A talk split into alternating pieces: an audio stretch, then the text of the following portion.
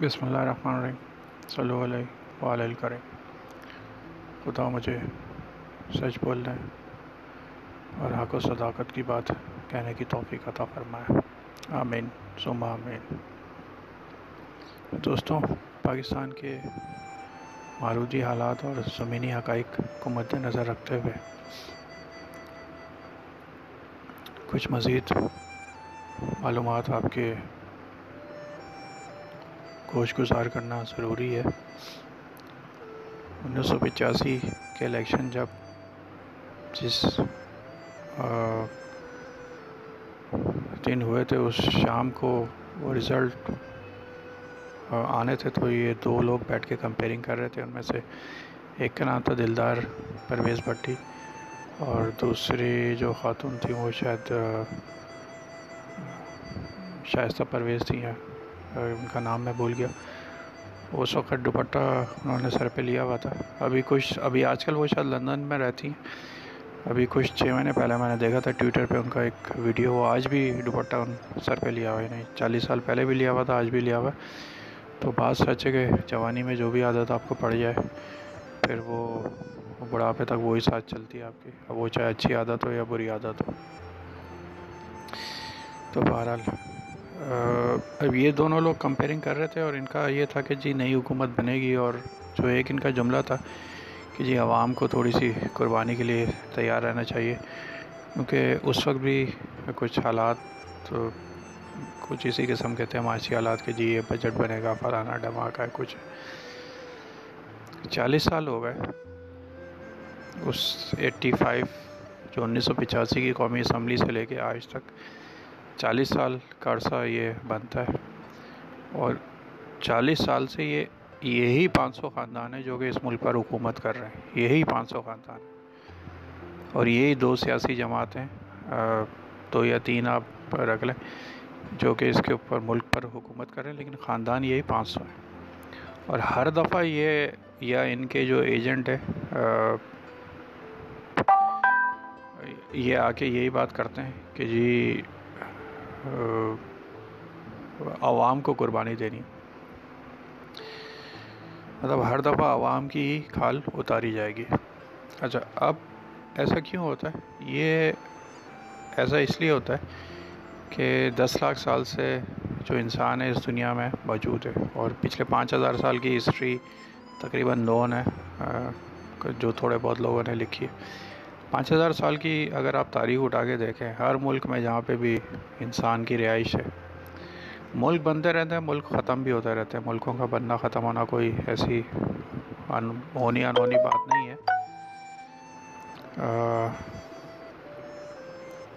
ملک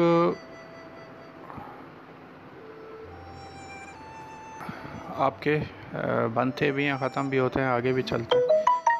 اچھا اب ہوتا یہ کہ چاہے رومن امپائر ہو، چاہے پرشین امپائر ہو، چاہے دوسرے لوگ ہوں، کچھ انسانوں کا ایک گروہ ہوتا ہے، وہ اس میں کوئی کچھ بادشاہ ہوتا ہے، اس کا خاندان ہوتا ہے، کوئی وزیر ہوتے ہیں، اس کے خاندان ہوتے ہیں، دو ڈھائی درجن، کچھ فوج کے لوگ ہوتے ہیں، کچھ عدالت کے لوگ ہوتے ہیں، کچھ پولیس کے لوگ ہوتے ہیں، کوئی کرپ بزنس مین ہوتے ہیں۔ تو یہ سب کیا کرتے ہیں کہ جی مل کر ایک نیکسس قائم کر لیتے ہیں۔ اور اس میں انسانوں کا جو بڑا گرو ہے، اسے یرغمال بنا لیتے ہیں۔ جیسے پاکستان میں اس وقت پچیس کروڑ انسان ہے تو یہاں پہ بھی ایک چھوٹے سے گروہ نے انہیں یرغمال بنایا ہوا ہے۔ اس سے زیادہ انڈیا میں ایک سو پچیس کروڑ انسان ہے وہاں پہ بھی یہی حالات ہیں۔ بنگلہ دیش میں آپ دیکھیں پچیس کروڑ، وہاں حالات تقریباً ایسی انیس بیس ہیں۔ ہر جگہ جہاں آپ دیکھیں گے، وہاں یہی حالات ہیں، کیونکہ یہ انسان کی تاریخ ہے، انسان کی فطرت ہے۔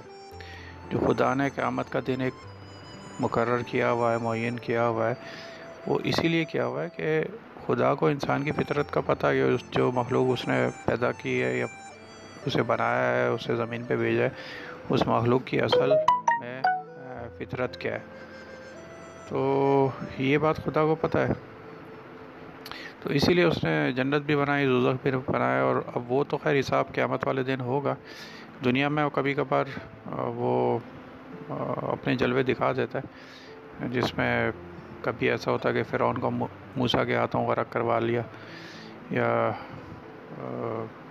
نمرود اور شداد ہے انہیں تباہ برباد کر دیا ابرا کے ہاتھیوں کو، چھوٹے سے ابابل سے تباہ کرا دیا۔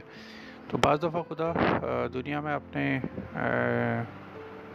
جو قدرت ہے، اس کا مظاہرہ کرتا ہے، لیکن اصل حساب کتاب آخرت کے لیے اس نے بچا کے رکھا ہوا ہے۔ اچھا بہرحال، تو اب یہ جو معاملہ ہے پاکستان میں، یہ ایٹی فائیو سے ایسے ہی چل رہا ہے۔ آج بھی اس وقت دو اینگر تھے جو حکومت کے بیاہ پہ آ کے کہتے تھے جی عوام کو قربانی دینی ہے۔ آج بھی آپ دیکھیں پاکستان میں سو ٹی وی چینل ہے بہت سے اینکر ایسے ہیں، ضمیر فروش ہیں۔ وہ بیٹھ کے آپ کو آج بھی یہ یہ اسی قربانی کا سبق دے رہے ہوں گے۔ اور ایسے اینکر کو جہاں پہ بھی آپ دیکھیں تو اپنے ٹی وی کے چینل سوئچ کریں۔ اور اگر آپ ٹویٹر یا فیس بک پہ انہیں فالو کرتے ہیں تو آج ابھی اسی وقت انہیں انفالو کر دیں۔ یہ آپ کا اپنے اوپر سب سے بڑا احسان ہوگا۔ اچھا جناب علی، اب یہ جو سارے معاملات ہیں اس کا سلوشن کیا ہے؟ پہلے پلیٹ فارم تو خیر یہ الجرار کا ہے، جو کہ ایک نئی انقلابی سیاسی جماعت ہے۔ اور تھوڑا سا امانت میں میں خیانت کرتا ہوں اس وقت۔ اپنے بارے میں کچھ بتاتا ہوں۔ بنیادی طور پہ میں جی ایک معمولی سا انسان ہوں and I live in block H North Nazimabad Karachi. اور جب آج سے دو تین سال پہلے جب کچھ سنا تھا کہ جی لاک ڈاؤن ہے، دوسرا ہے، تو میں نے سوچا یار چلو کچھ کتابیں لے کے کچھ سیکھنے کی کوشش کرتے ہیں۔ تو ایک دکان پہ گیا۔ میں نے کہا یار، حدیث کی کتابیں کون سی اچھی ہیں؟ کیونکہ ظاہر میں عالم الدین تو کوئی ہوں نہیں، نہ میں کسی مدرسے میں گیا ہوں۔ تو دکاندار مجھے بتانے لگا، یہ ہیں یہ ہیں پھر اس نے کہا کہ جی ابن کثیر کا اس نے مجھے نام بتایا کہ ابن کثیر کی ہیں، حدیث کی اچھی تشریح، اور وہ، میں نے کہا انگریزی میں دے دو، کیونکہ انگریزی میں یہ ہوتا ہے کہ آپ آگے بھی بین الاقوامی زبان ہے تو کچھ آپ سیکھتے ہیں تو آگے بھی کسی کو آپ سکھا سکتے ہیں۔ کیونکہ اردو تو زبان ظاہر ایک محدود خطے میں استعمال ہوتی ہے۔ اور جو حضرت موسیٰ کی جو قوم تھی، یہودی اور جو مسلمان یعنی حضور پاک کی جو قوم ہے مسلمان، ان کی جو پسماندگی کی وجہ بتاتے ہیں، جو اہل نظر ہیں، وہ یہ بتاتے ہیں کہ خدا نے انہیں حکم دیا تھا کہ یار، خدا کے جو مذہب کو پھیلانا ہے، یا خدا کے پیغام کو پھیلانا ہے دنیا میں تو یہ یہودی بھی اس سے وڈرا کر گئے تو ان پہ عذاب آیا۔ پھر مسلمان بھی اس سے وڈرا کر گئے تو ان پہ عذاب آیا۔ ابھی تو خیر یہ کہ آپ یورپ میں جاتے ہیں، آپ کوئی مل جاتا ہے آپ کو۔ اب اسے کہتے ہیں، بھائی مسلمان ہو جاؤ۔ اب وہ آپ سے یہ پوچھے گا، یار کون سا والا مسلمان؟ مسلمانوں میں بھی ایک درجن کے حساب سے اس وقت فرقے بنے ہوئے ہیں۔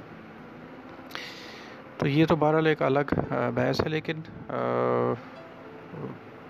وہ کتابیں میں دس ہزار کی تھیں کتابیں۔ وہ کچھ، بس ایسا ہوا کہ ارادہ تھا میرا، لیکن وہ ارادہ مکمل نہیں ہو سکا۔ اس وقت کتابیں تھیں ہی نہیں، اس کے پاس اس نے کہا جی میں منگوا دیتا ہوں اور، وہ حالانکہ پیسے میرے پاس پڑے ہوئے تھے بعد میں پیسے کہیں خرچ ہو گئے ادھر ادھر۔ تو وہ کتابیں کس سے مختصر میں لے نہیں سکا۔ الجرار کو بنانے کا میرا ارادہ نہیں تھا، میں بنیادی طور پہ ایک اصلاحی تحریک شروع کرنا چاہ رہا تھا پاکستان میں۔ کیا جو تھوڑی سی مطلب معاشرے میں جو جتنی برائیاں پھیلی ہوئی ہیں، اس کے خلاف بات کرے، لوگوں کو اچھائی کی طرف بلائے۔ کچھ اس قسم کی اصلاحی تحریک کا میرے ذہن میں خاکہ تھا۔ پالیٹکس کا میرا کوئی انٹرسٹ نہیں ہے یا سیاسی جماعت کا۔ آج سے نہیں ہمیشہ سے۔ ایٹی فائیو میں جب میں نو سال کا تھا، خیر I was waiting for the drama وہ آخری چٹان آتا تھا، وہ اس کو دیکھنے چکر میں بیٹھا تھا، وہ بیچ میں دلدار پرویز بھٹی آ گیا۔ تو اس نے وہ یہ ساری باتیں بتائی مجھے اس وقت۔ تو سیاست سے مجھے کوئی خاص دلچسپی ہے نہیں، لیکن اصلاحی تحریک کا میں نے کافی سوچا اور ایک کنکلوژن پہ میں پہنچا کہ یار، جب تک آپ اسلام آباد نہیں پہنچیں گے اور اسلام آباد کو کیپچر نہیں کریں گے in terms of political capturing تو جب تک آپ پاکستان کے لیے کچھ کر نہیں سکیں گے۔ اصلاحی تحریکیں پہلے ہی بہت سی پاکستان میں، انڈیا میں چل رہی ہیں۔ اور اس کے اوپر خیر ہم بات کرتے رہیں گے، بات کرنے کی تو ممانعت نہیں ہے۔ لیکن جب تک آپ ایک ایسی سیاسی جماعت نہیں بناتے جو کہ پاکستان کے عوام کے لیے بات کرے۔ کیونکہ اس وقت ہو کیا رہا ہے کہ انیس سو پچاسی سے پانچ سو خاندان ہیں، کبھی پارٹی اے کی حکومت آتی ہے پارٹی، بی پارٹی، سی، پھر باقی ان کی اتحادی جماعتیں، جو اتحادی جماعتیں ہیں، وہ بھی ان کے ساتھ ہی ملی ہوئی ہیں۔ وہ چاہے اتحادی جماعتوں کا تعلق کسی بھی شہر سے ہو، کسی بھی گاؤں سے ہو، کسی بھی صوبے سے ہو، وہ سب اس جرم میں برابر کی شریک ہے اور جو ان کو ووٹ دینے والے ہیں، وہ بھی شریک ہے مطلب ہم سب سے بڑا تو میں شریک ہوں۔ اگر ایٹی فائیو سے لے کے میں نے آج تک جتنی جماعتوں کو ووٹ دیا تو سب سے بڑا شریک تو میں ہوں۔ اسی طرح پاکستان کے ہر عوام کا یہی مثال ہے کہ جو جتنے بھی لوگ آتے ہیں، انہیں ووٹ تو آپ اور ہم ہی دیتے ہیں۔ اچھا آگے میں کچھ اور بھی بتاؤں گا۔ یہ تو خیر ایک برصبیل تذکرہ۔ دوسری بات ہے کہ پاکستان میں حکومتیں کس طرح بنتی ہیں۔ لیکن اس وقت میرا مودبانہ گزارش یہی ہے، پاکستان کے پچیس کروڑ عوام سے دفتر کھولنے کا میرا ارادہ تھا، لیکن یہ جو ابھی حالات ہیں میں نے سوچا یہ تھا کہ یہ تقریباً ایک سال بعد یہاں تک پہنچیں گے، لیکن یہ اتنے محنتی لوگ ہیں کہ انہوں نے ابھی وہاں تک حالات کو پہنچا دیا۔ تو کیونکہ میرا پلاننگ یہ تھی کہ میں ایک سال بعد دفتر کھولوں گا اس کا الجرار کا۔ تو ابھی دفتر کھولنے کے ذرا میرے پاس ریسورسز بھی نہیں ہے۔ آپ صرف اس کو شیئر کریں، اگر جو بھی باتیں میں آپ سے کر رہا ہوں، آپ کو الجرار کا پیغام سمجھ میں آ رہا ہے۔ پیچھے بھی بارہ پندرہ ایپیسوڈس ہم بنا چکے ہیں۔ تو اسے آپ شیئر کریں اور کوئی دن ایسا نہیں گزر رہا، یہاں پہ بلاک ایچ اور ایل کی گلیوں میں، کہ مجھے قتل کرنے کی اٹیمپٹ نہ کی جا رہی ہو یا سازش نہ کی جا رہی ہو یا دھمکی نہ دی جا رہی ہو۔ اور وہ اسی لیے کر رہے ہیں یہ لوگ، کیونکہ انہیں پتہ ہے کہ جو باتیں میں کر رہا ہوں، وہ پاکستان کے پچیس کروڑ عوام کے حق میں۔ تو جتنی بھی ایپیسوڈس آپ کے پاس آ رہی ہیں اس وقت آپ اسے شیئر کریں۔ فیس بک پہ ہمارا پیج ہے الجرار کے نام سے، اسے آپ جوائن کریں اور جتنی بھی ایپیسوڈس آ رہی ہیں وہاں پہ اسے آپ شیئر کریں اور یہ اس ایپیسوڈ کو یہاں سے بھی آپ شیئر کر سکتے ہیں اس پوڈ کاسٹ چینل سے۔ کیونکہ دوستوں، اب وقت آ گیا ہے کہ یہ جو انیس سو پچاسی سے جو ٹولہ آپ سے قربانیاں مانگ رہا ہے، یہ پانچ سو خاندان ہے یہ آپ کی کھال ادھیڑنے جا رہے ہیں اس وقت مطلب کھال بھی نہیں، کھال کے جو نیچے کا گوشت ہے وہ بھی ادھیڑنے جا رہے ہیں۔ یہ حالات اس طرح کرنے جا رہے ہیں؟ ابھی بجلی کے کل انہوں نے ریٹس پڑھائیں۔ اگر بجلی کے بل میں جو آپ کا اضافہ ہوگا وہ تین ہزار سے لے کے تیس ہزار تک کا ہوگا یعنی مختلف سلیبس میں، جو کل کی کیلکولیشن کسی نے مجھے بھیجی ہے۔ تو یہ ہر چیز پہ ابھی ایک مہنگائی کا طوفان ہے جو کہ آئے گا اور آپ کی ایک کھال ادھرنے جا رہے ہیں، یہ جتنے بھی سیاسی جماعت ہیں۔ پھر یہ کر کیا رہے ہیں کہ جی کوئی وہ بختاور میڈیکل کالج ہے، کوئی لڑکانے کے قریب اس کے آل فول قسم کے ٹی وی پیڈ چل رہے ہیں۔ پھر یہ کوئی ترکی کا دورہ ہو رہا ہے، اس کے آل فال قسم کے ٹی وی پہ ایڈ چل رہے ہیں۔ گوادر کا دورہ ہو رہا ہے، اس کے ایڈ چل رہے ہیں۔ اچھا ایڈ کتنے کے چل رہے ہیں؟ چار سو کروڑ۔ جی چار سو کروڑ روپے سکہ راج الوقت۔ پھر یہ ایڈ جن ٹی وی چینلز کو جا رہے ہیں، ان ٹی وی چینلز پر کچھ ضمیر فروش، صحافی بیٹھ کے حکومت کے یہ سارے جسٹیفائی کریں گے کہ جی وہ تو عالم چنا سلپ ہو گیا تھا تو اس کی ٹانگ ٹوٹ گئی تو تو اس لیے پیٹرول بڑھ گیا اور وہ مائی بھاگی کا گلا خراب ہو گیا تھا تو وہ گانا نہیں سنا سکی تو وہ اس لیے پیٹرول بڑھ گیا۔ یہ اس قسم کے ٹی وی اینکرز ہیں۔ آپ دیکھیں گے آپ کو دو سیکنڈ میں اندازہ ہو جائے گا۔ جب بھی یہ سامنے آتے ہیں تو لاہور پڑھ کے میں وہ ٹی وی چینل اس کو چینج کرتا ہوں۔ جو بھی شخص اس وقت پاکستان کی اشرافیہ کو سپورٹ کر رہا ہے، وہ سمجھیں آپ کا سب سے بڑا دشمن ہے۔ اور جو بھی شخص حکومت کے خلاف بات کر رہا ہے، وہ آپ کا سب سے بڑا دوست ہے۔ تو ابھی جو ٹی وی ایڈ چل رہے ہیں، آج کی تاریخ میں یہ سارے اشرافیہ ایک ہیں۔ آپ کو الجرار کے پرچم کے نیچے جمع ہونا ہے۔ اور اپنے حق کے لیے آگے چل کے جد و جہد کرنی ہے۔ بلکہ جد و جہد آج سے شروع ہے اس پیغام کو شیئر کریں اور میرا معتبانہ میری گزارش ہے کہ مجھے صرف اردو زبان آتی ہے، جتنی بھی پاکستان کی ریجنل لینگویجز ہیں، جس میں پشتو ہے، سرائکی ہے، سندھی ہے، پنجابی ہے، بلوچی ہے، اور بہت ساری زبانیں تو اس میں بھی یہ کنورٹ کر کے اسے آگے بھیجیں۔ اور صرف انڈیا میں دس ہزار زبانیں بولی جاتی ہیں، ایک برصغیر تذکر ایک بات بتا رہا ہوں۔ تو پاکستان میں بھی اچھی خاصی زبانیں ہیں۔ تو اس میں اسے ٹرانسلیٹ کریں، جو کچھ میرا پیغام ہے الجرار کا پیغام ہے، اسے آگے شیئر کریں۔ آپ اور ہم مل کے جد و جہد کریں گے ان شاء اللہ تعالیٰ۔